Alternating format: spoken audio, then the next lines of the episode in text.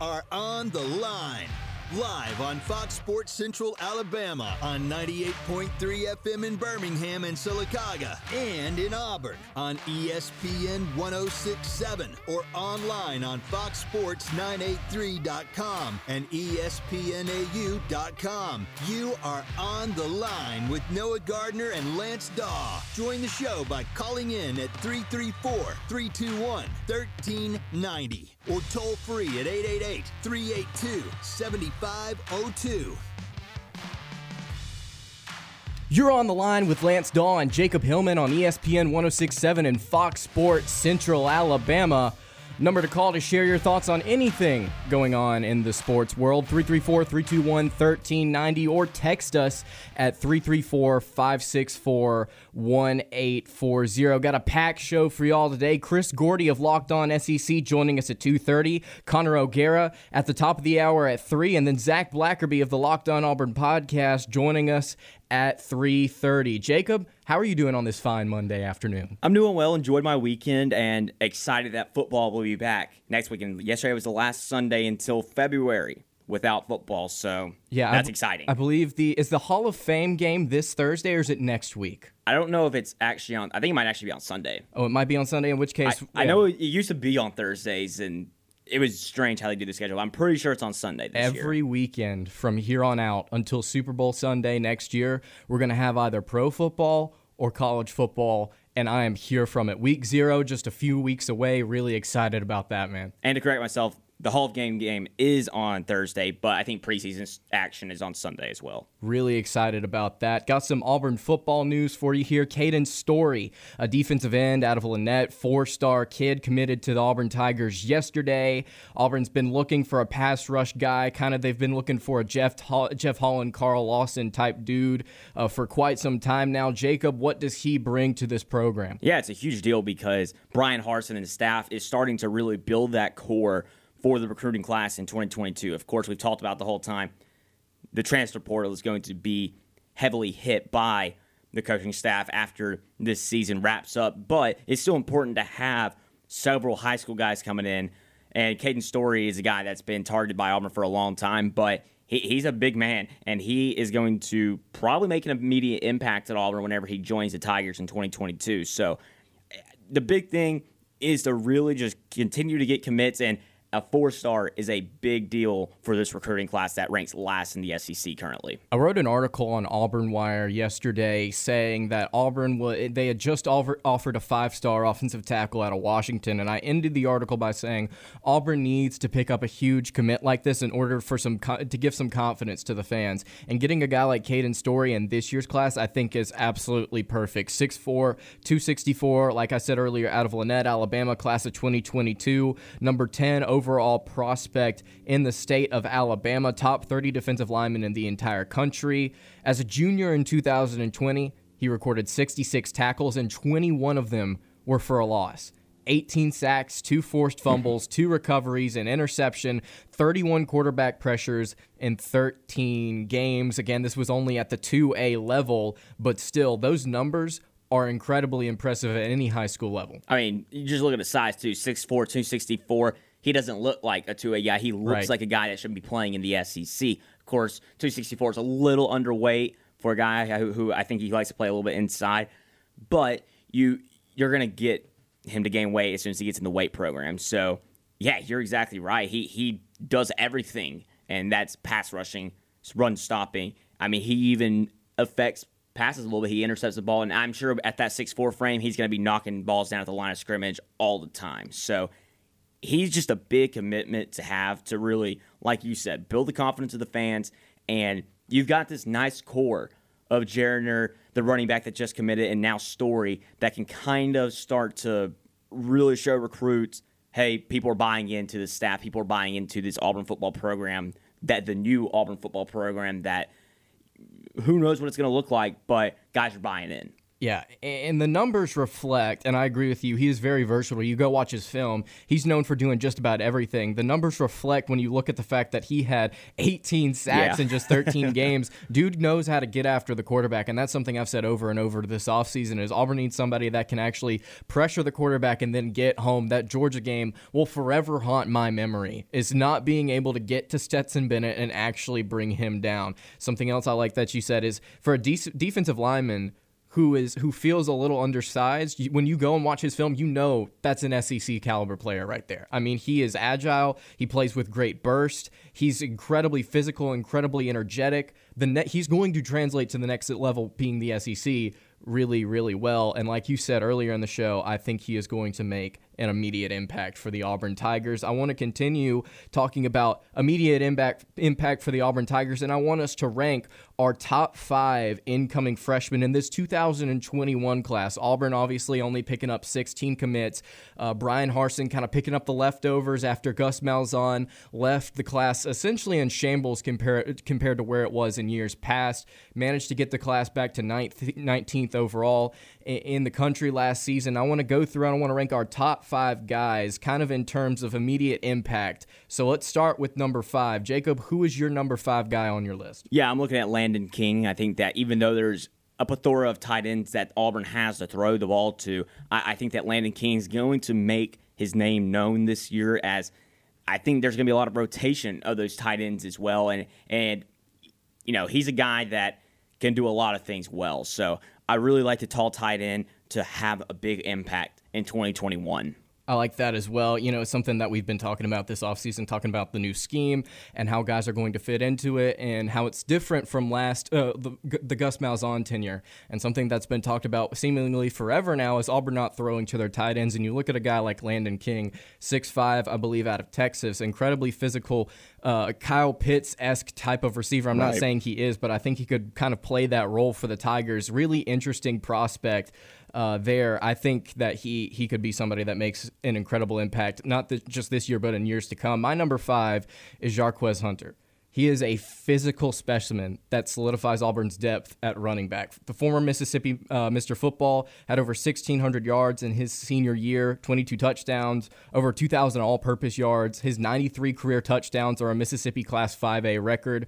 Shaun Shivers is Auburn's clear cut number two guy at the running back spot. But if injuries are a concern, if if Jarquez Hunter just in his minimal carries that he gets early on the season just happens to just blow everybody out of the water, we could see him step into a larger role.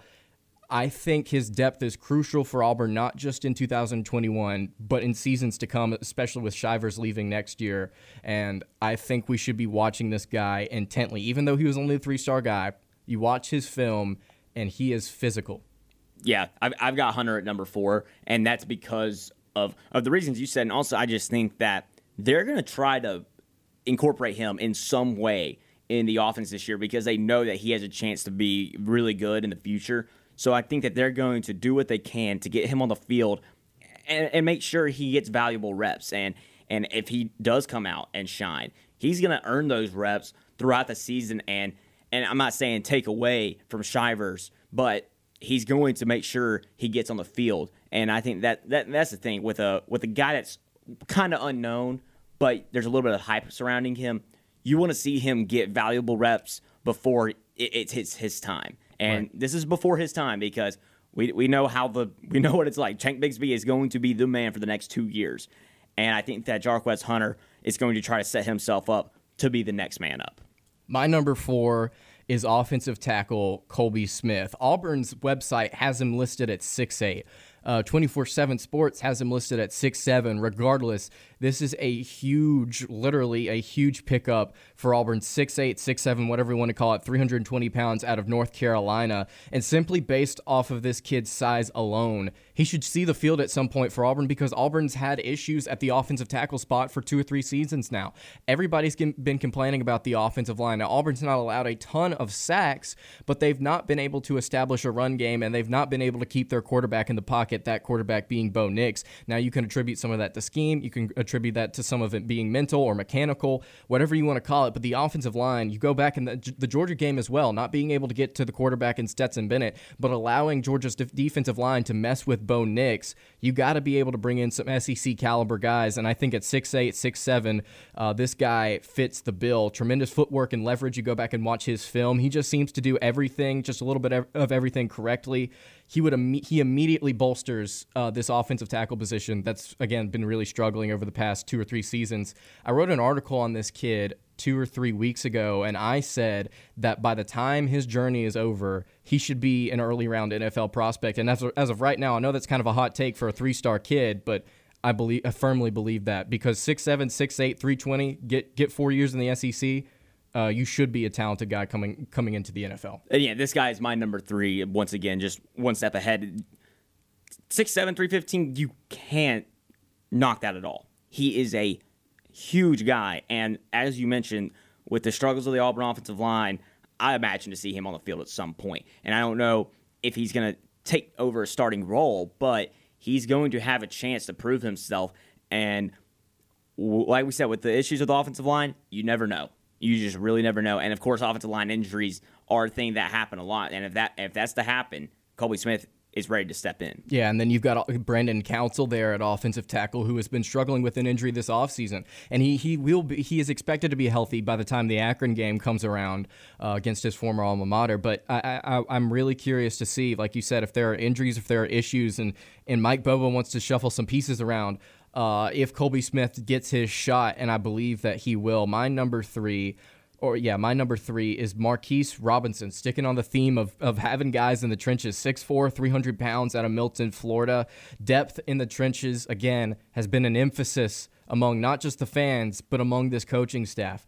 Four star prospect out of Florida, shores up a defensive line that had issues getting to the quarterback again over the past two or three seasons. His numbers from his senior season in high school 39 tackles, 10 tackles for loss, 3 sacks, and 23 quarterback hurries. Uh, ESPN has him as the number 15 overall prospect nationally. I expect him to not be a, a signature piece in Derek Mason's rotation, but I think he is going to see the field often in Derek Mason's rotation throughout the 2021 season. Based off of the numbers, I think this guy's more of a run stopper, and I think his film also reflects that on Hudl. Uh, so I've got him as my number three. Again, Auburn just really needs guys to step up on, on the on the offensive and defensive line. Yeah, Robinson didn't make my list because of who the top two guys are, and and I think the defensive line has enough pieces to where Robinson might not really fit into a role quite yet this mm-hmm. year. He'll he'll see the field, but it might be more in mop up time. Of course, like you said, four star guy. He he should be ready to go when he steps on campus, but We'll see. My number two guy is Dylan Brooks, the edge guy. He is from uh, the Tennessee saga was was wild, and now that he is enrolled at Auburn and he'll be stepping on campus soon here this summer, it's going to be interesting to see how he fits in because because Auburn has a good amount of edge guys. Derek Hall, Romello Height, they've been expected a a transfer from Northwestern, Eku Leota, TD Moultrie, all those guys are edge guys, and those are names that you've heard. So it'll be interesting to see where they fit Dylan Brooks in. Of course, Auburn going to a 3 4 defense this year. So he has more opportunities to fit in and do what he does best. I have Dylan Brooks at my number two spot as well. Former four star, number four prospect in the state of Alabama, number 77 nationally, sixth best edge rusher in the country coming out of high school, six foot five, 250 pounds out of Roanoke, Alabama. Like you mentioned, the Tennessee saga. You go and look on 24 7 Sports and you look at the crystal ball predict- predictions, and it's just, you could tell something crazy has happened because it is all over the place. It's Tennessee, Auburn, Tennessee, Auburn, Tennessee, Auburn. It's wild. It's absolutely insane. Brooks, I think, is also, as a prospect, is insane as well. Incredible explosiveness on the edge. I think that's going to give him significant playing time for a freshman in 2021. ESPN had him rated as the number one overall prospect in Alabama. Brooks had 51 tackles, five and a half sacks as a senior. I think he's just too dynamic of a player to not see the the field eh, just a little bit in 2021. I think he'll grow into a larger role as his his tenure goes on at Auburn. And then, like you mentioned, I think the three four is going to give him a lot of opportunities to do just that. So as a freshman, I think he gets a little bit more playing time than expected. I think he's very versatile. I think he's very talented. And again, just another guy that Auburn needs to kind of get after the quarterback. They need to get that sack production up. I'm gonna guess we have the same number one, and that's gonna be Lee Hunter Yes, from sir. Blount High School. He he's a four star and 6'5", 292 as a prospect. So that shows you another guy ready to take the SEC by storm. It's going to be really interesting to see what it, what he's like rushing the passer, in my opinion, mm-hmm. because it- it's obvious he's going to be able to stop the run. That that's going to be the easy part of his game. But I really hope that he's able to rush the passer and just be kind of a Derrick Brown type nuisance for offensive lines where they're having to double team him three games. I don't know if that's going to happen his freshman year, but he's definitely going to see the field, and teams are going to know his name for the future two to three seasons. I have him at my number one spot as well. When you go and watch his film, I think the thing that stands out to me is the fact that he is he's really mobile for a guy that is sitting at 300, 300 292-ish pounds. Defensive tackle out of Mobile was a top five overall recruit from the state of Alabama, ranked by both ESPN and 24-7 Sports. Hunter recorded 54 tackles, 20 of them were tackles for loss and four and a half sacks as a senior. Just a guy that has an incredibly high motor for for a kid just coming straight out of high school. I think he'll appear frequently in Derek Mason's rotation to compared to some of these other freshmen that we've talked about. Again, really good pursuit uh, for a kid that's sitting at 292 to 300 ish pounds. He's just a guy that I think Auburn desperately needs that type of guy. You go and look on 24 7 Sports, the comparison is Montravius Adams to the Green Bay Packers, but I also like the comparison there to Derrick Brown, just a nuisance on that defensive line, just a huge physical run blocking presence that can move a bit. Derrick Brown at that size, it doesn't seem humanly possible Right. for somebody to move like that. And you see bits and pieces of it from Lee Hunter on his film when you go and watch his stuff from high school. So just another guy that I think if he stays for a couple years at Auburn, we could be talking top top end NFL draft type talent. I'm really excited to see this, this guy. He's my number one overall prospect. Final thoughts before we head to break here, Jacob. Yeah, I think it's a it's a big deal whenever you have a new coaching staff for freshmen to really come in motivated, knowing that they're going to have this is the best chance for a freshman to play. It's when there's a new coaching staff because they don't know much about the upperclassmen, so it, it is their time to shine. And if they want to get on the field early, they need to prove that in fall camp, and those that enrolled in the spring do that then as well. So I, I'm looking forward to seeing what kind of impact all the freshmen, even those that didn't make our list, make this season because it, it's really an important thing for freshmen to get on the field with a new coaching staff. It'll be interesting to see what they look like, especially with the player development that this this coaching staff, uh, the way that they tout themselves in terms of the way that they develop players. On the other side of this break, we're going to talk about Ohio State's quarterback battle. Battle, a freshman quarterback reclassified, joining this year's team.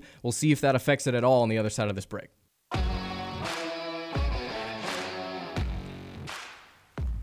Back on the line, Lance Dawe, Jacob Hillman here with you in the studio. If you want to give your thoughts on our top five most impactful freshmen for Auburn in 2021, call in 334 321 1390 or text us at 334 564 1840. Teased it coming into the break. Some news out of Ohio State. Quinn Ewers, the number one overall prospect in the nation in the 2022 class, has officially announced that he will skip his senior year of high school and will enroll at Ohio State this fall. He will be ed- eligible again, the number one overall prospect in the 2022 class. Jacob, does this change Ohio State's quarterback battle at all? I'm not sure. I, I really don't know because I don't know what the learning curve is going to be like for Ewers because obviously you have three other guys competing. You have Jack Miller, CJ Stroud, and Kyle McCord. None of them have had meaningful playing time because of Justin Fields being started quarterback the past year or two. And when they come into mop up duty, they just didn't throw a pass. So it's going to be really interesting to see what the reports are out of practice about about yours and and how he's kind of implementing himself because he knows nothing about the offense yet. He didn't I, I think I imagine this was the plan from the beginning of summer because he had to complete coursework to make sure he graduates high school. But I I don't think that was enough for him to really figure things out from a playbook and scheme wise perspective. So I, I think the the best way he can really change the quarterback battle up is if he is just that talented and he comes in and he's slinging the ball all across the practice field. I've got two thoughts on this. Number one, as far as his decision goes, I think this was the right decision for him because mm-hmm. had he not done this, it would have allowed Stroud, who I believe is is the current favorite to win the job, to start a year and then Ewers would be stepping into a situation where he had to beat out a guy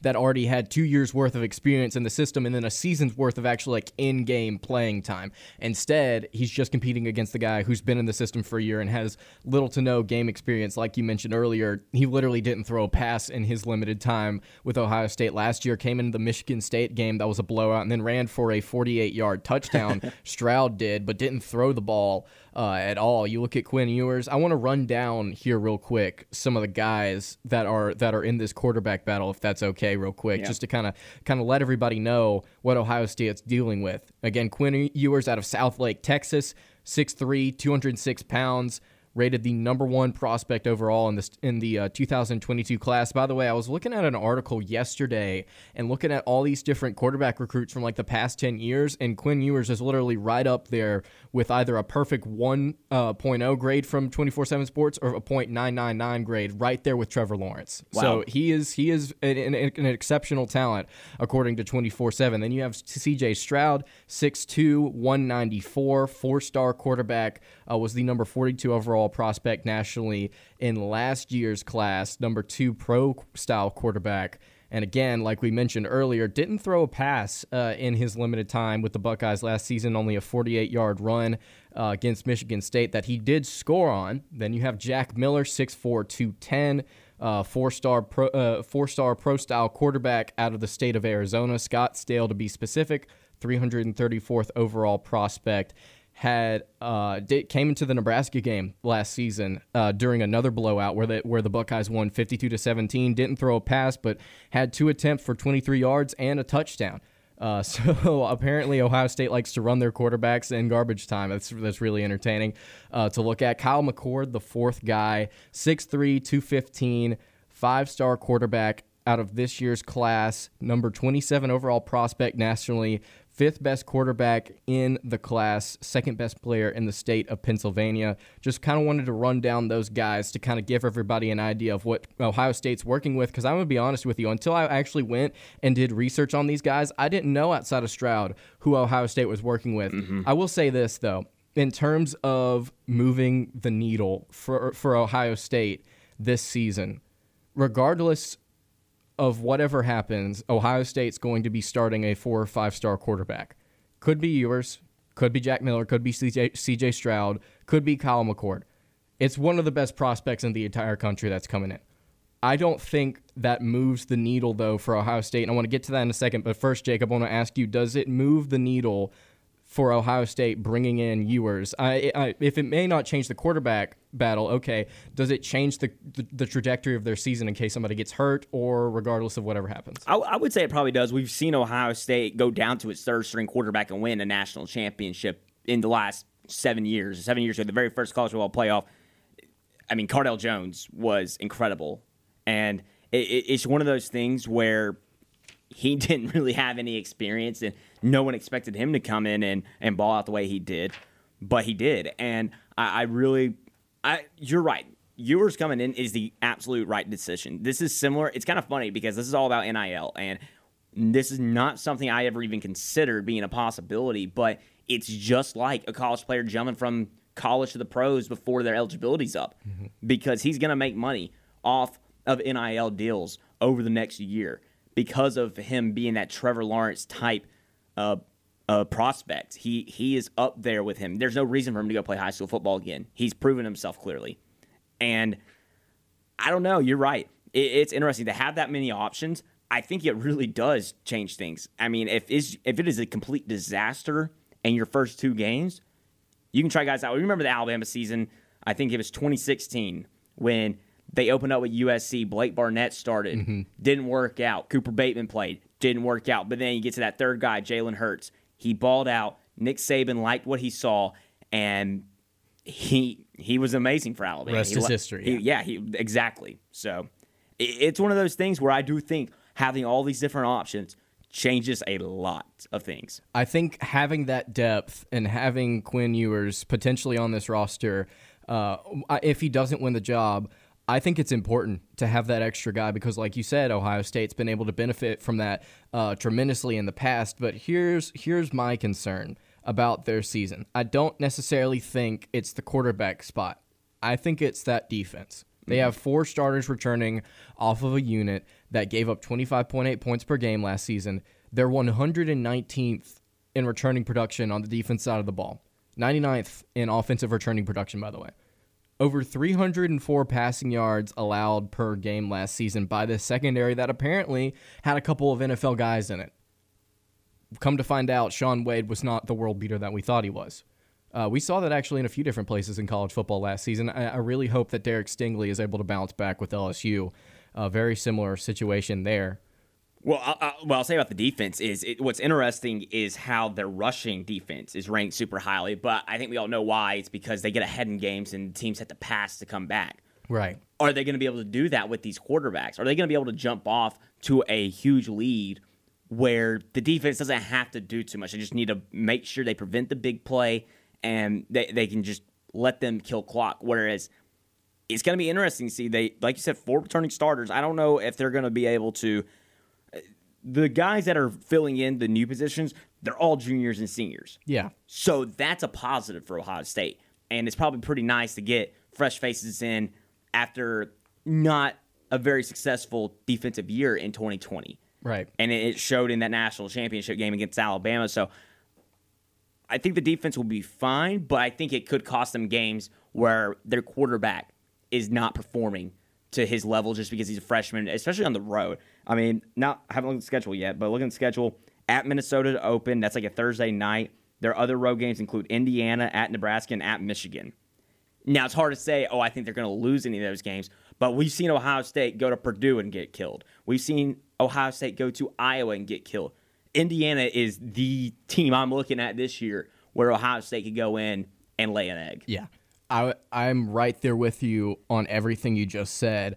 I think this defense, as terrible as it might have been last season, will bounce back to some degree, but that production does not inspire confidence in me. And then you add that to a room full of freshman quarterbacks and you look at this schedule and I'm sitting here going Ohio State if they don't figure both of those things out could win could lose two games somehow on the schedule and you see maybe a potential loss at Indiana and you go okay where's the other loss like you mentioned it just happens. They lose to a mm-hmm. Purdue. They lose to an Iowa. They could lose week one to Minnesota. They could lose at home to Oregon. I'm not penciling that as a definite win yet. So there are definitely a lot of questions about this Buckeyes team that I have, and I think Ewers is a great addition but they still have so many different question marks that I'm uncomfortable to pick them to win every single game that they have. We've got Chris Gordy of Locked On SEC on the other side of this break. Stick with us.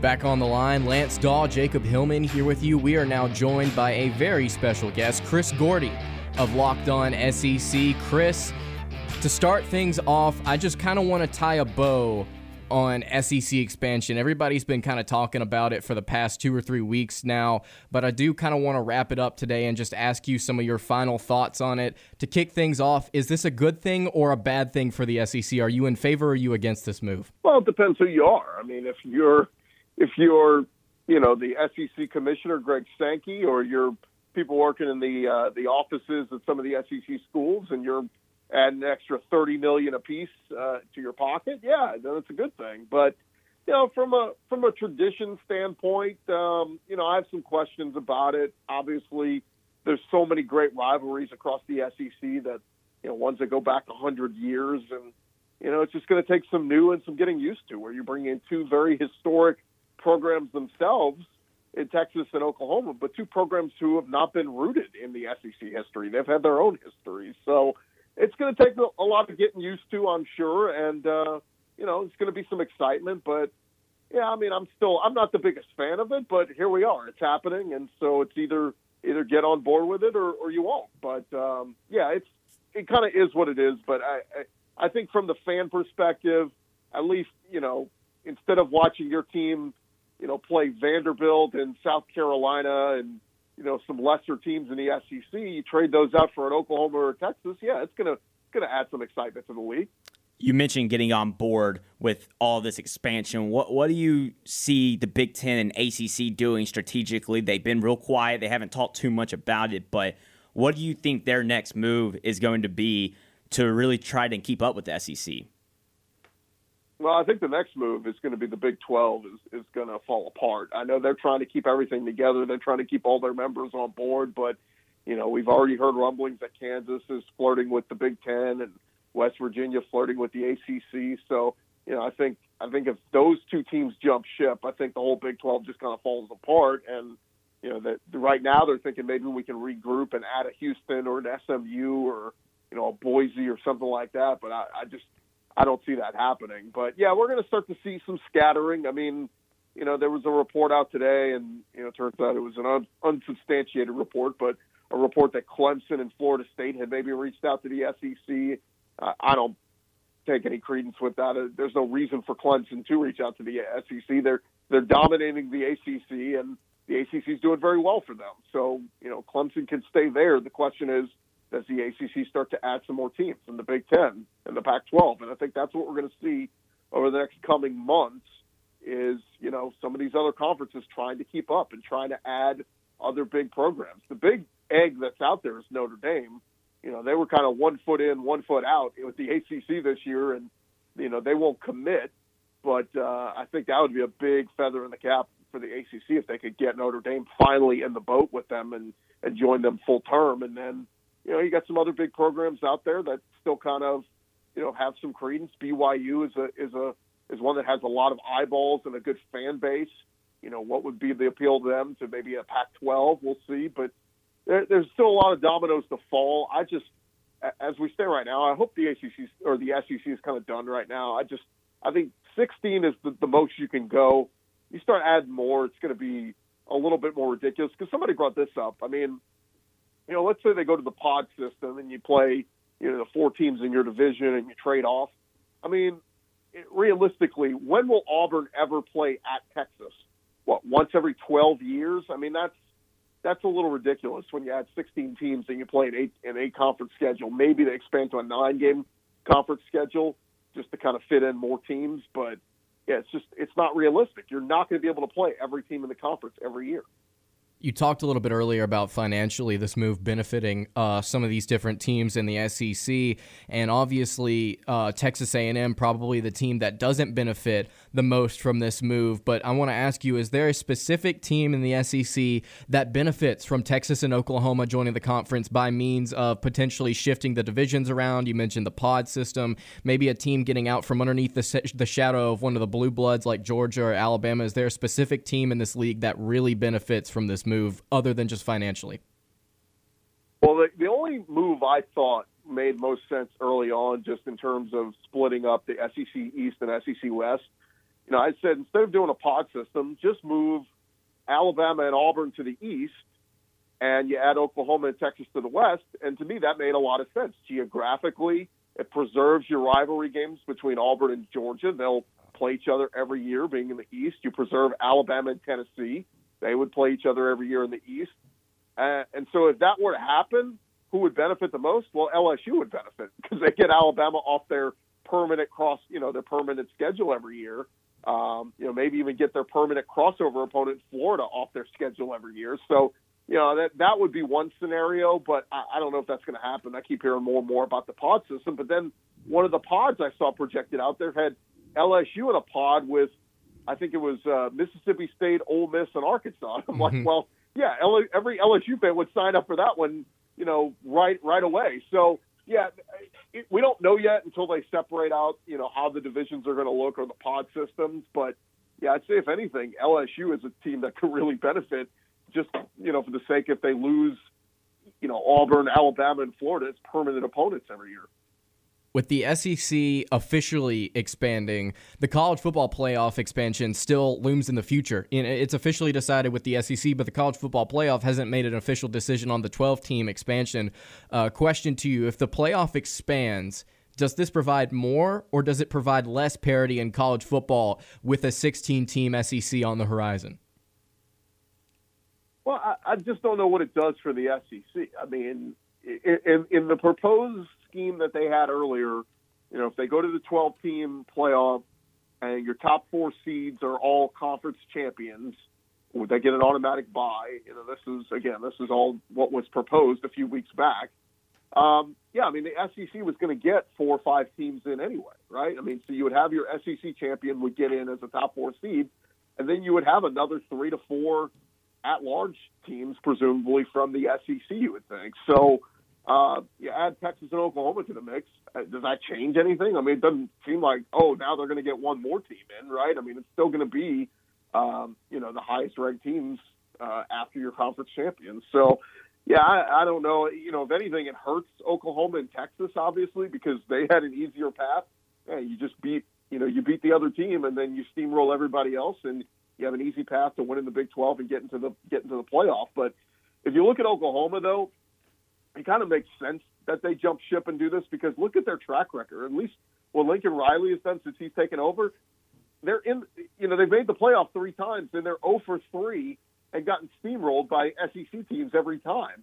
Uh, the Georgia game went to overtime, but other than that, they got steamrolled by Alabama and LSU. LSU hung 63 on them. Georgia hung 54 on them. So, yeah, it kind of makes sense. Hey, let, let's get out of this system because playing in the in the weak Big 12 and then getting to the playoff and playing a legit team's not helping us. So yeah, it's just it's just going to change the dynamic of you know okay you're going to have more SEC teams make the playoffs, but I, I think we're just going to diminish what the regular season championship means, and it'll feel a little bit like college basketball.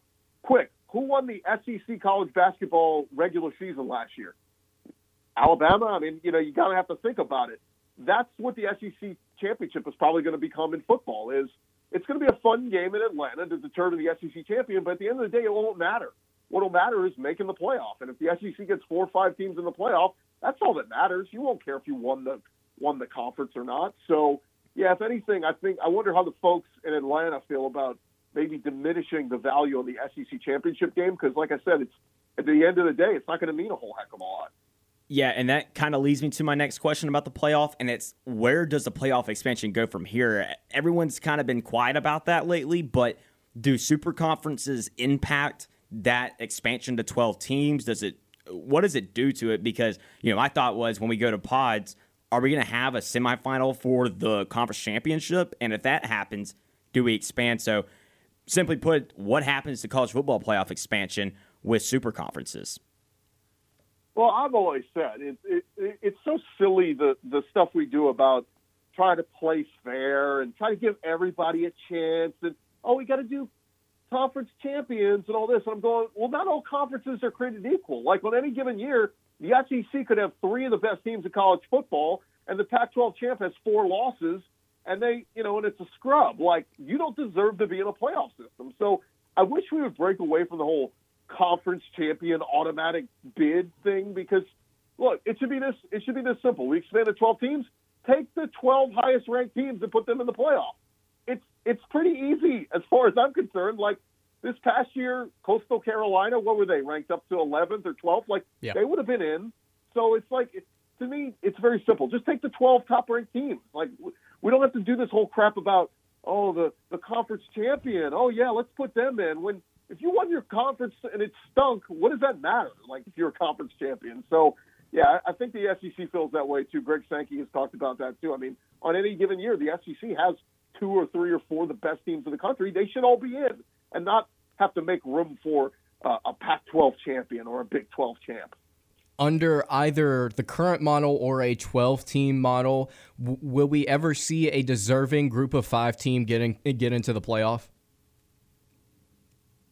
Yeah, I mean, we're like I said, my my same scenario. Like Coastal Carolina would have been in last year. Right. Cincinnati would have. Cincinnati probably would have been in. You know, they they were really good in the AAC.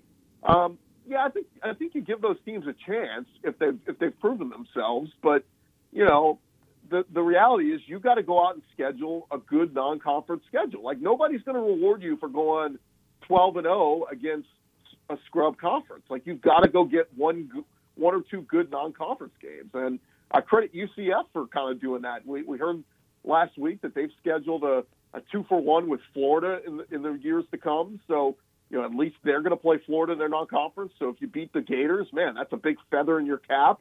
So yeah, I, I just think more of those teams need to think outside the box and go schedule some big dogs because you're not going to get rewarded if you go undefeated in your crappy conference where you don't play anybody.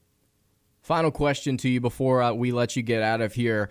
Does Nick Saban retire before Texas and Oklahoma join the FC- SEC? And is there another coach that is currently coaching in the Southeastern Conference right now that would also make it to 2025 if Nick Saban does make it to 2025 as well? God, I hope so. I mean, it's it just feels like it's never going to happen. This guy just lives, eats, and breathes football, and he never ages. The the hair dye is just unbelievable. The brown thick hair, it just never it never goes away.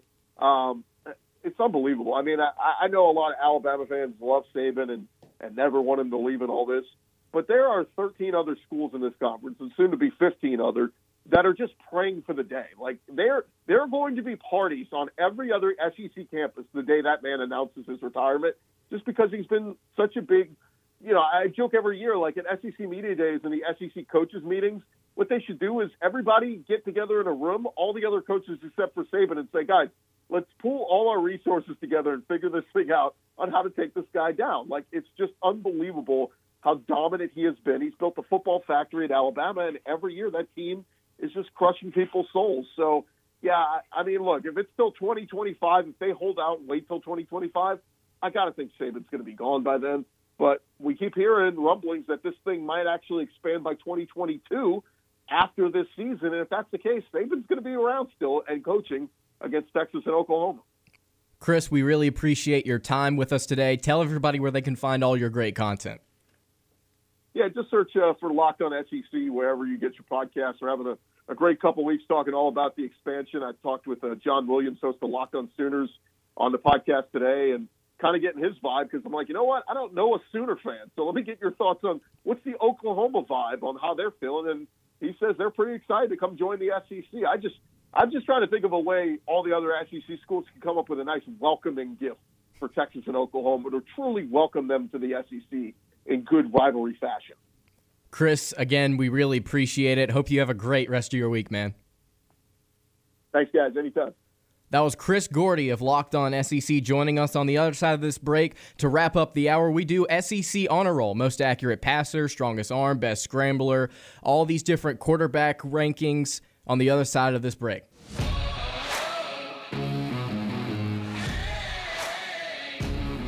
Back on the line, Lance Dawe, Jacob Hillman here with you.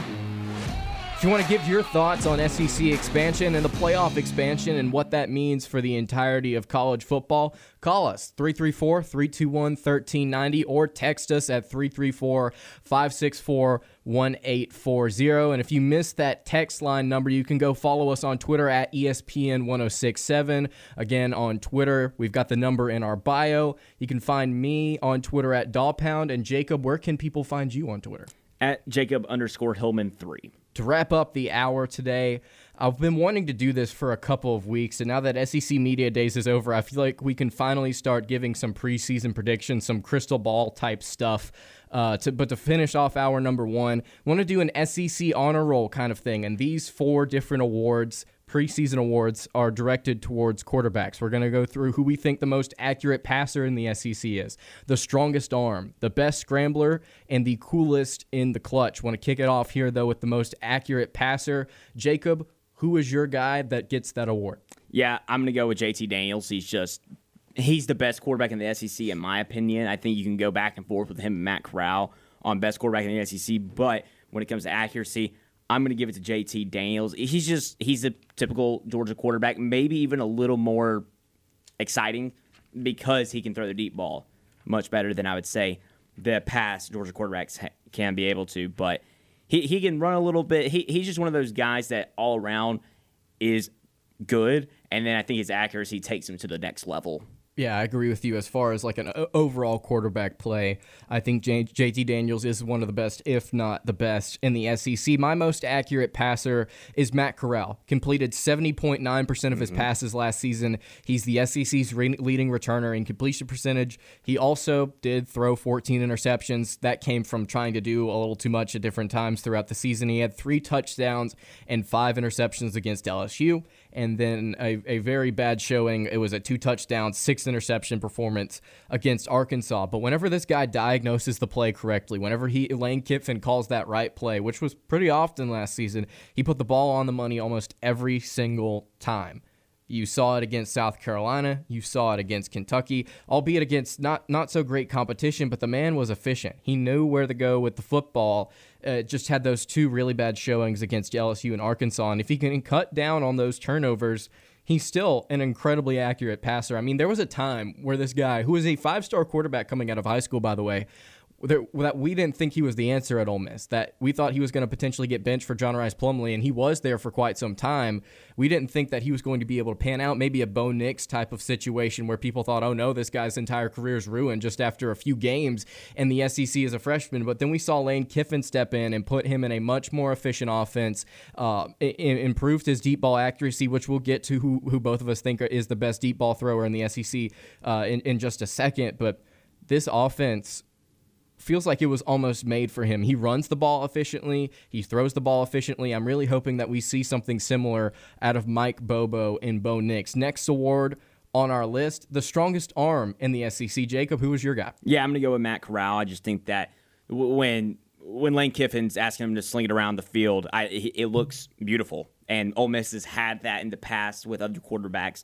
But I think Matt Corral combined with Lane Kiffin – has kind of brought to the next level, and that's why I think so many people are high on Ole Miss this year, even with def- the defensive woes. And we've we've had many discussions on this show about that.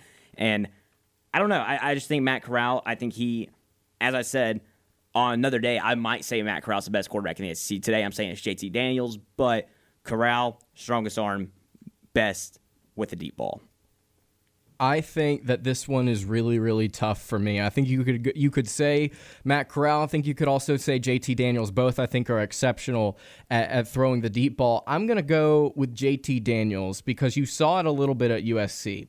And then I think you really saw it in his opening game against Mississippi State 28 of 38, 401 yards, and four touchdowns in that 20, 24 to 31 win over the Mississippi State Bulldogs. You look at the couple of passes that he threw uh, late in that game. He had a 40 yard touchdown pass to Kearis Jackson, a 48 yard touchdown pass to Jermaine Burton. And whenever you go back and actually watch those highlights, I mean, the man just kind of, it was very similar. You know how everybody talked about Nick Marshall's arm strength, and you look at that prayer at Jordan Hare, he just kind of flicked it, just kind of flicked the football 50 or 60 yards. It just kind of seemed effortless. Whenever JT Daniels stepped into a throw, I think you also saw this a couple different times in the bowl game against Cincinnati, he would just kind of flick the ball. It's a reason, again, that this kid was a five star coming out of high school. Uh, it, his career kind of started rough with Southern California. You move to Georgia, you get into a system that you're comfortable with. You're able to stretch the field consistently. I think this guy's got an incredible arm. He he's accurate, not as accurate as Corral in my, my opinion, but an incredibly st- strong arm. Got about a minute and a half here. Let's go ahead and get to our best scrambler in the SEC. Who's your guy? Bo Nix. I really think that okay. he the the way that Texas A&M play. Maybe I'm putting a little too much into it, but I've seen that throughout his career. And I really think that not comparing him to Johnny Manziel, but his scrambling ability when he's staying in the when he's kind of moving around the pocket and running out of the pocket reminds me of Johnny Manziel. And I think that in this new system, it might help him where he can throw the ball better as he scrambles. My guy, as we wrap up our number one here, is Emory Jones. 6.8 yards a carry last season, 217 yards, two touchdowns, and limited action. I think he's going to be interesting to see as dual threat in Dan Mullen's offense. That's going to do it for hour number one of On the Line. On the other side of this break, we've got Connor O'Gara of Saturday Down South to talk all things SEC. Back in a moment, you're listening to On the Line.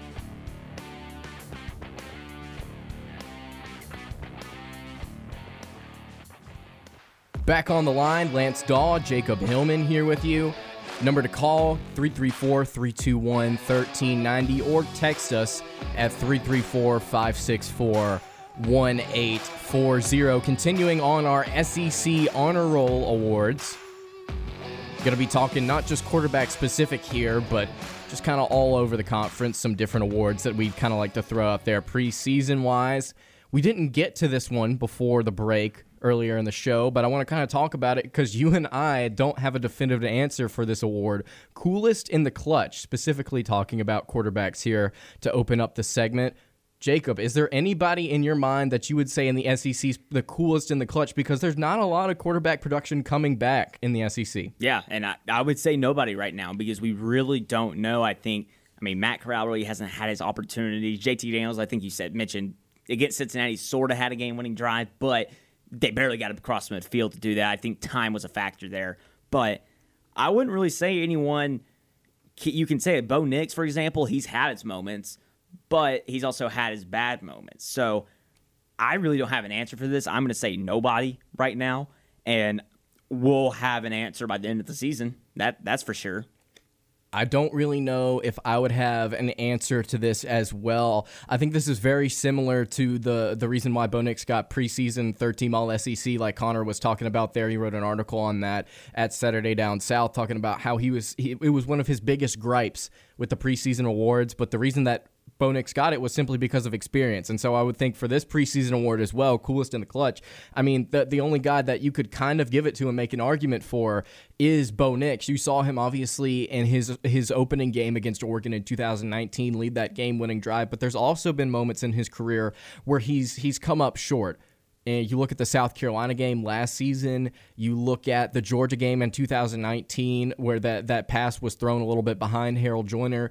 Uh, you could you you could attribute that to nerves. I, I, believe, in my opinion, I don't think that was necessarily a cool coolest in the clutch kind of moment. Uh, some other guys that you could think about, maybe Matt Corral, but like you said, he's not have had his moment. JT Daniels, but again, he's only been in the SEC for four games, and you look at that Cincinnati game, he was only able to get the team to like the 50 50 yard line. wasn't able to kind of finish that drive off. You know, obviously he might have been cool in that moment, but he wasn't able to capitalize on it. So I don't know if you could necessarily give the award to him. And another guy that you and I were talking about off air, Connor Bazelak, was able to fight through a few different injuries last year. Had a lot of poise as a quarterback. You mentioned that he went five and three as a starter for Missouri. Uh, a, a, really solid guy, but I don't necessarily think that he's the coolest in the clutch. Yeah. So I don't really think there's a definitive answer uh, for that award. Moving along, SEC honor roll, toughest to bring down. I believe that you and I have a, have the uh, the same answer for this one. Yeah, and I think listeners will also like this. Tank Bigsby, running back for Auburn. He we, we saw it last year just watching Auburn. He he bounces off defenders like crazy.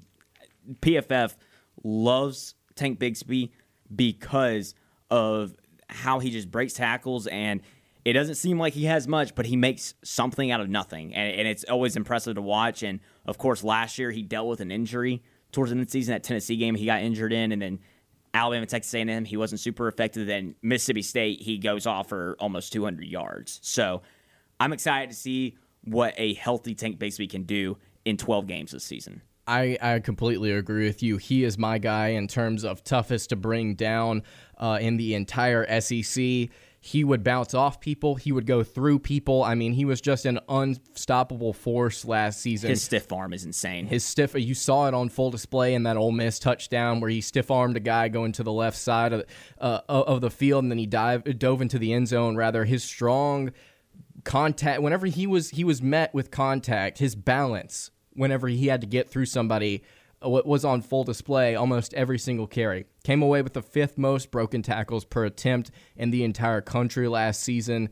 Uh, again, just a really impressive display of balance, speed, and power. Just a really nice blend of all these different things that make a, a running back truly special. But man, his ability to break contact and to get through people, he was incredibly tough to bring down. Six yards a carry last season, like you said. Um, he had his issues uh, w- with injuries last season. He wasn't able to he wasn't able to play the entire season. But had he been, and I believe he will this season, man, oh man, it's going to be a special year. I think he's. I don't. I wouldn't say he's a lock to make to break a thousand yards, but he's he's very likely. I mean, I don't think it's that crazy to say that. It's, in, in reality, it's very likely for him a healthy Tank Bigsby to crack, uh, crack fifteen hundred yards if they yeah. if they lean on him like they like they there did late late in the season. That's bold. Best hands in the entire SEC. I mean, I'm gonna be honest. These next few ones are are Alabama heavy for me But this one, I'm going John Metchie III. He is replacing some of the best receivers that have ever come through Alabama. You know, a few years ago, you had Jerry Jeudy, you had Henry Ruggs, and last year, for a few games, you had Jaylen Waddle, and then you had the Heisman winner, DeVonta Smith. And John Metchie looked good in his role over the last year. And I think he's going to improve that. And he's going to be the next first round pick from the Alabama receiver corps. He had 55 catches last year for 16.7 yards per reception, six touchdowns. He's the best hands in the SEC. I agree with you. I think that John Metchie III has the best hands in the entire Southeastern Conference. Uh, I almost went with Treylon Burks for this one. Yeah, but I I, liked him. but I think whenever you look at a guy that comes from Alabama that was almost able to crack a thousand yards uh, in a season where he had a Heisman winner in front of him in that Mm-hmm. receiver room, I think that's incredibly impressive. Uh, it just shows how consistent that offense was, how efficient it was, and how they knew how to get the ball to their guys and make sure that they didn't drop it in open space. And I think John Metchie is an exceptional talent. He's my best hands guy, uh, hands down. Best pass rusher in the entire SEC. Yeah, I'm going to go with Will Anderson. He was the SEC sack leader last year, and he's returning to Alabama. So it's one of those things where Alabama, the linebacker situation, kind of got a little weird for a few years, but now I think that the line the linebackers are great again, and they're going to continue to be great. And Will Anderson is going to continue that trend. I went in a little bit of a different direction for this one. Okay. I went with Zachary Carter from Florida. He only had five sacks last season. Uh, I believe that was tied for it was it was in the 60s. Let me see if I can pull it up. Yeah, tied 59th in in the country uh, in, in, t- in total sacks on the season. He only had five last year. 6'4", 285 senior for Florida. I think this Gator pass rush does not get enough credit. And when you're looking at Todd Grantham's system, you they like to get after the quarterback. They like to blitz a lot uh, on, on any on, on on any down. So I think Zachary Carter is going to be the leader of this unit. Not a whole lot of starters coming back for Florida. A lot of experience for Carter. I expect him and this entire pass rush unit to have a breakout season. We're going to continue this on later in the show, but on the other side of this break, we've got Zac Blackerby of the Locked On Auburn podcast with us, going to talk JT Thor, Sharife Cooper, SEC expansion, all that good stuff. Stick with us. You're on the line.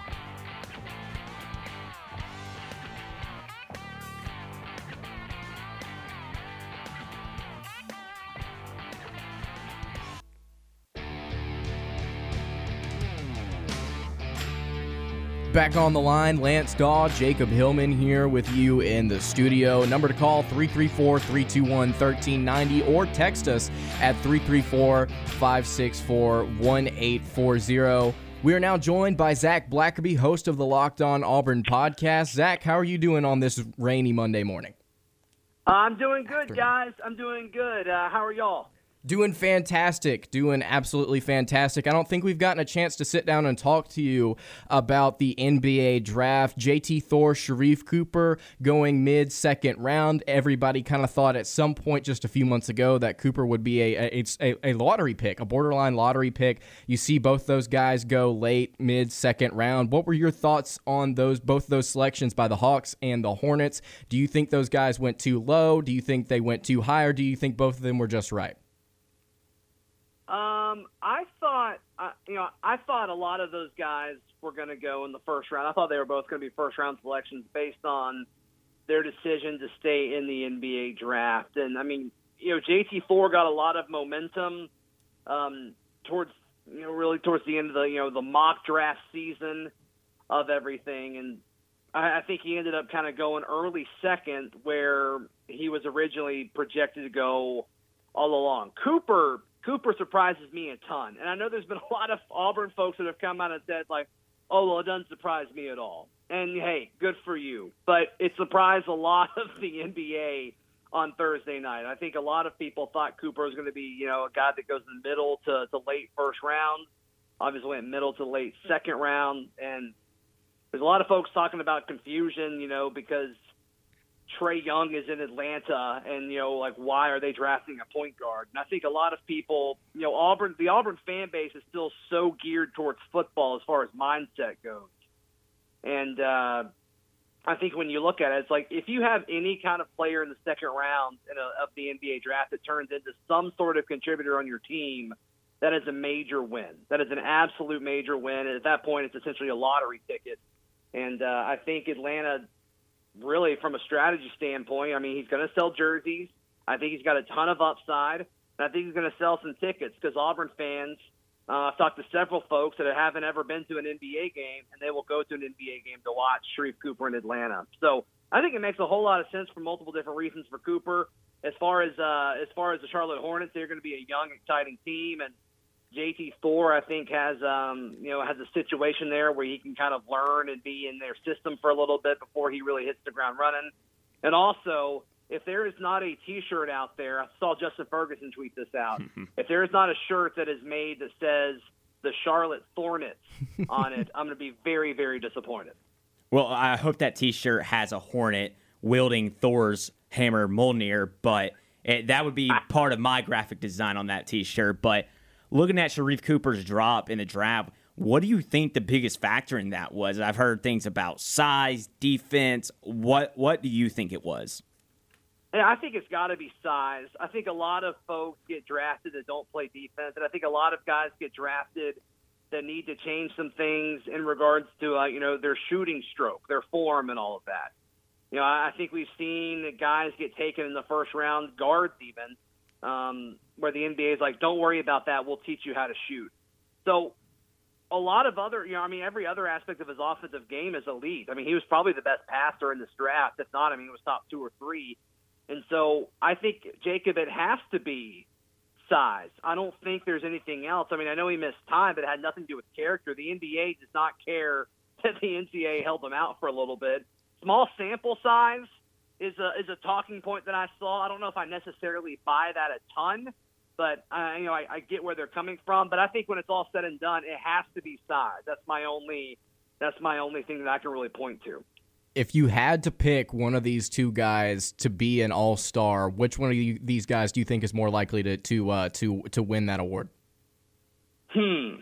I'll go with Cooper because I think the upside is there. The issue with Cooper to becoming an All Star um, is his, his situation. I mean, they're not going to have you know. I mean, that's still going to be the Trae Young show for as long as he is in Atlanta and as long as Cooper is in Atlanta. So I mean, I think it's a long shot for both of these guys to do it. I think Thor, you can make the argument in regards to, you know, he's so young and maybe he can kind of put it all together as far as, you know, just the, you know, a, a very raw system. But, you know, the Hornets have, have really struggled with, you know, any sort of success. You know, they finally got some young, talented pieces. Can they put it all together and Thor benefit from that? Maybe we saw Atlanta kind of put it all together behind, you know, the, the shots of, uh, of Trae Young, you know, of course, over the uh, over the turf, over the point of uh, you know the the NBA playoffs there. So uh, yeah, I, I guess Cooper, if I if I had to guess, but I don't think it's likely for either of them. Moving on now to football. Uh, no, uh, Jacob and I have been kind of going over some some SEC honor roll awards, some preseason awards that we've been kind of giving out, kind of giving our thoughts on, you know, the strongest arm in the SEC, the most accurate passer, the toughest guy to bring down, the best pass rusher, and then we had an award, coolest in the clutch, the best quarterback that is that is coolest in the clutch in the biggest moments, and we had a really hard time penciling a guy down. You know, Bo Nix kind of comes to mind early on in his freshman season, but we think that there are enough moments in his career that kind of off offset what he's been able to do in, in moments like the Oregon game. So my question to you is: Is there a guy uh, in the SEC that you could say is the coolest in the clutch heading into 2021? Dang, that's a good one. That's a good one. Yeah, I mean, we all think about Bo Nix and you know that that game-winning drive against Oregon, his first ever start. But ever since then, we haven't really seen that outside of you know maybe the Iron Bowl in 2019. I think he kind of had some clutch play there. Um, I don't know. I, I mean, I think naturally, I mean, Corral is a guy that I would think, but we haven't seen that. I mean, he's been able to go toe to toe with with Alabama. I think that's kind of something that's interesting. I mean, he felt you know the the offense didn't really do what they needed to do late, so I guess that kind of goes against it. But I almost would think by default it's Bo Nix, just because I can't really think of anyone else who's really been able to to close things down in the clutch. That's a tough one. And, and with this lack of experience in the SEC at quarterback, how do you think it kind of impacts the way this season goes? Are we going to see a team kind of come out of nowhere and you know finish behind Alabama or Georgia that you wouldn't expect to, or or do you think it's going to be more of the same where the it's pretty chalk? I think it's going to be a pretty chalk season in the SEC. I mean, unless there's just a collapse by some team, like if A and M just doesn't show up and they lose two or three games that they're not supposed to. Uh, maybe if Ole Miss really overachieves, I mean, there's a chance that everybody wants Arkansas and Vanderbilt to overachieve. I don't really see that happening, but there's certainly a chance of it. I think for the most part, yeah, you're going to see that. You may see some some battles in the middle of each division, but I think it's pretty much a lock the top two teams in each division. Now, I think you know the battle for three, four, and five on each side of the conference. I think that's interesting. I mean, obviously Auburn is involved in that on the West. Auburn, LSU, Ole Miss. That's going to be a fascinating kind of scramble in the middle there. On the other side of it, you know, I mean, there's some folks that are kind of pegging Florida to be farther down. I think Florida will be second in the West, uh, in the East behind Georgia. But you know, then you've got you know your Kentuckies and your Missouris. There's some people that are interested in you know what South Carolina can do. I'm a little skeptical of that, but you know, I, I think for the most part, I think we're going to have a pretty good feel on where everyone is going to finish. But you know, there's a reason they play the games, and um, yeah, I, I think when it comes down to, it, I mean, we've talked about it all off season, right? And you guys have too in regards to you know Auburn. It's going to come down to those you know five or six you know pivotal games, and really I think we can narrow it down to to two or three. I mean I think at LSU is going to be fascinating for the Tigers. They go to A and M, and then you know as they host. uh you know, when they host Ole Miss, I think those are going to be the three games where you look at it. It's like, all right, based on how Auburn does, they have a chance to overachieve. But they also, I mean, if they go 0 and 3 in all those games, when you also probably lose to Georgia and Alabama, it's like, oh, not a tough uh, or not a very good year for Bryan Harsin to start things off at Auburn all everybody's been talking about for the past two or three weeks has been the SEC expansion. It's official now. Texas and Oklahoma joining the SEC in 2025, or at least we think. Who knows? It could be uh, sooner than that. My question to you is: obviously, Texas A&M probably the team that will not benefit from this move the most. Does Auburn benefit from this move at all in terms of not just financially, but potentially with the shifting of different conference divisions and pod systems and all that different stuff? Will they be able to get potentially out from underneath an LSU or not necessarily in Alabama, but will schedule shifting help them? Schedule shifting can help them, but I think Oklahoma and Texas coming into the SEC, I think both of those programs are in a better place than Auburn is right now. So does Auburn benefit on the field from Texas and Oklahoma coming into the conference? Probably not. Like you said, financially, they're going to get a whole lot more money, but Auburn was just now kind of developing that pipeline into Texas. I mean, the last few seasons, they've really been able to get a few key guys in their recruiting classes from Texas. If Texas is in the SEC, are they more likely to get those guys? Like, uh, you know, I, I feel I, I don't feel as good about Auburn's chances going into Texas and getting some of those guys. So I mean that's a that's an element that I think is interesting. And also like I mean on years that Auburn draws Oklahoma, I mean we I mean I think we've seen it a little bit, you know, when Auburn played them in the Sugar Bowl with Sean White. I mean that was a disaster, but I mean as far as as far as playing, you know, potentially Oklahoma or Texas every year, I don't feel, you know, as pessimistic about Auburn taking on Oklahoma or uh, Texas rather. But I mean, whenever Auburn takes on Oklahoma, that's going to be a tough battle, um, you know, between the lines. So I don't really know if it does benefit Auburn. It's fun to talk about, but I think you know the the middle of the pack of the SEC. I mean, the, you know, those six teams that we just mentioned, the the folks behind Alabama, Georgia, Florida, and you know, we'll put A and M up there. I don't think um, I don't think anybody else really benefits from it. Now the money will will definitely go up, and I think that's what you know the powers that be care about. But from a from a football program standpoint, no, I, I don't think Auburn does benefit from. It. With the SEC officially expanding, and we asked this question earlier on the show, the college football playoff expansion still looms uh, in the future. It, it hasn't been officially decided yet. SEC expansion has. They're still trying to vote on college football playoff expansion. If it does expand, does this provide more or less parity in college football with a 16 SEC uh, conference on the horizon? I don't think it really changes that much. I think you get more folks that are going to be involved, but I mean, we've seen the last few years. I don't know if you can make the argument that four teams deserve to make the playoff last year. Uh, I think it's more than two, but most years it's less than four. I think it's usually three teams and there's a massive drop off.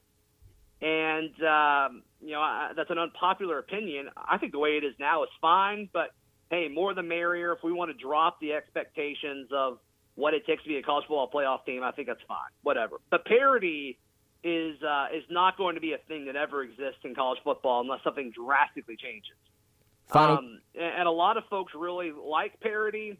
I think parity is boring. I like seeing, you know, the contenders and the storylines, and every now and then you see somebody kind of rise to the top, and that, that that's fun to watch and fun to see. But I mean, still, I don't care how many teams make the playoff. It could be, you know, literally a 64 team bracket.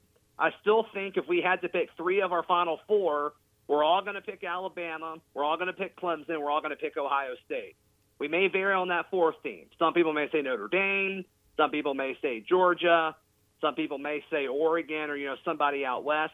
But for the most part, we're all going to say those top three teams, and there's a reason for that because the gap between those three and everybody else, it is uh, it is very very wide, and I don't see that changing just because they expand the playoff to more teams. Final question to you here before we let you get out. Does Nick Saban retire before Oklahoma and Texas join the SEC? And regard, regardless of whether he does or he doesn't, is there another coach in the SEC right now that could possibly make it to 2025?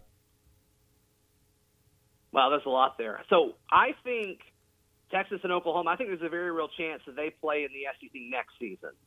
Um, so we'll see what happens and, you know, what the buyout looks like with the media deal and all of that. But, um, I still think Nick Saban will be there in 2025. Other SEC coaches that could still be there in 2025, I would uh, I would bank on Kirby Smart still being there. And what is that? Four seasons from now or five seasons? I think Bryan Harsin's still at Auburn there too. I feel confident saying that. Zac, we really appreciate your time. Tell everybody where they can find all of your great content. Yeah, Locked On Auburn is available wherever you get your podcast. Just recorded a really neat conversation with Auburn guard Zep Jasper. That'll go up on the uh, the feed Thursday. He talks about what it was like being uh, recruited through the transfer portal and specifically by Bruce Pearl. Really, really fascinating conversation. You'll want to tune into that on Thursday. And uh, you can uh, you can read my work and as well as Lance Dawe and, and uh, JD McCarthy joins us as well on the Auburn Wire, AuburnWire.com. That is part of the USA Today um, College Network. Um, hopefully, you guys enjoy that stuff and uh, everything. Uh, I put everything on Twitter at Z Blackerby. Guys, thank you so much. Absolutely. You have a great rest of your week. That was Zac Blackerby of the Locked On Auburn podcast. On the other side of this break, we will continue our SEC honor roll, and then we will talk about potentially maybe some offensive and defensive SEC or MVPs for the SEC. Stick with us.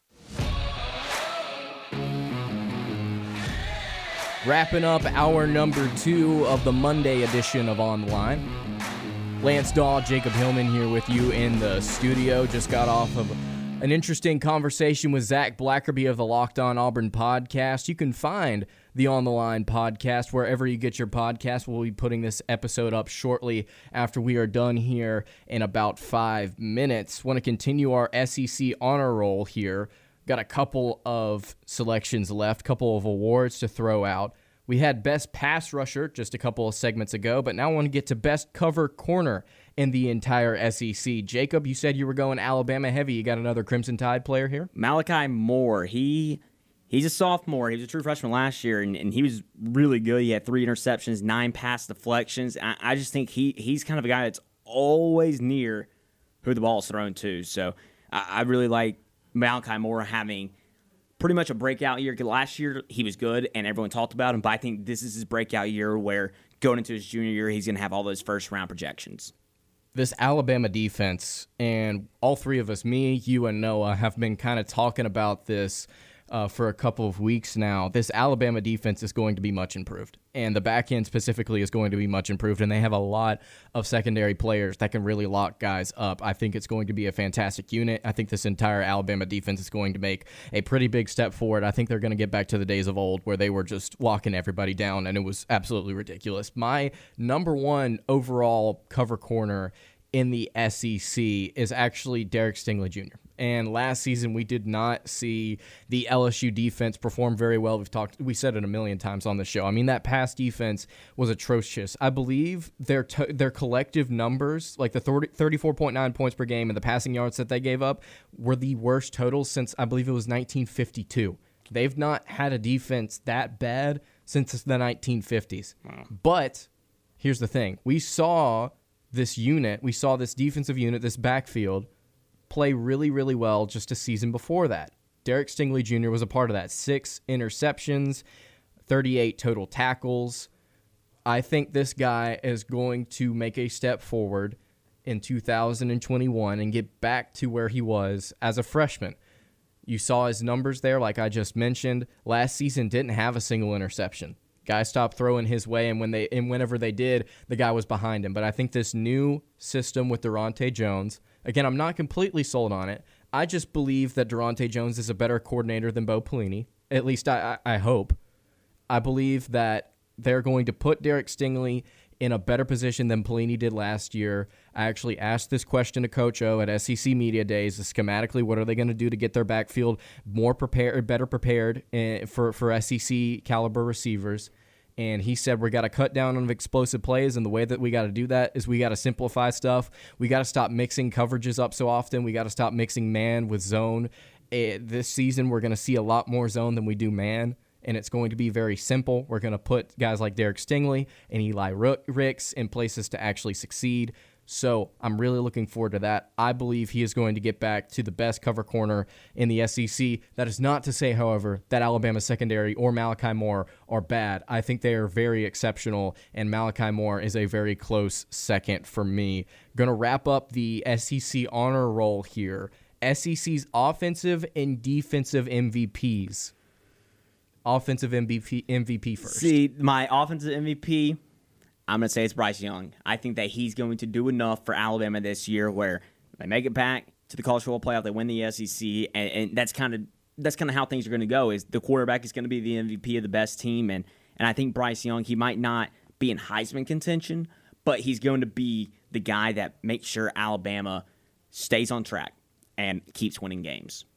My offensive MVP I had a really hard time with this one. I actually did go back and forth between Bryce Young and Matt Corral.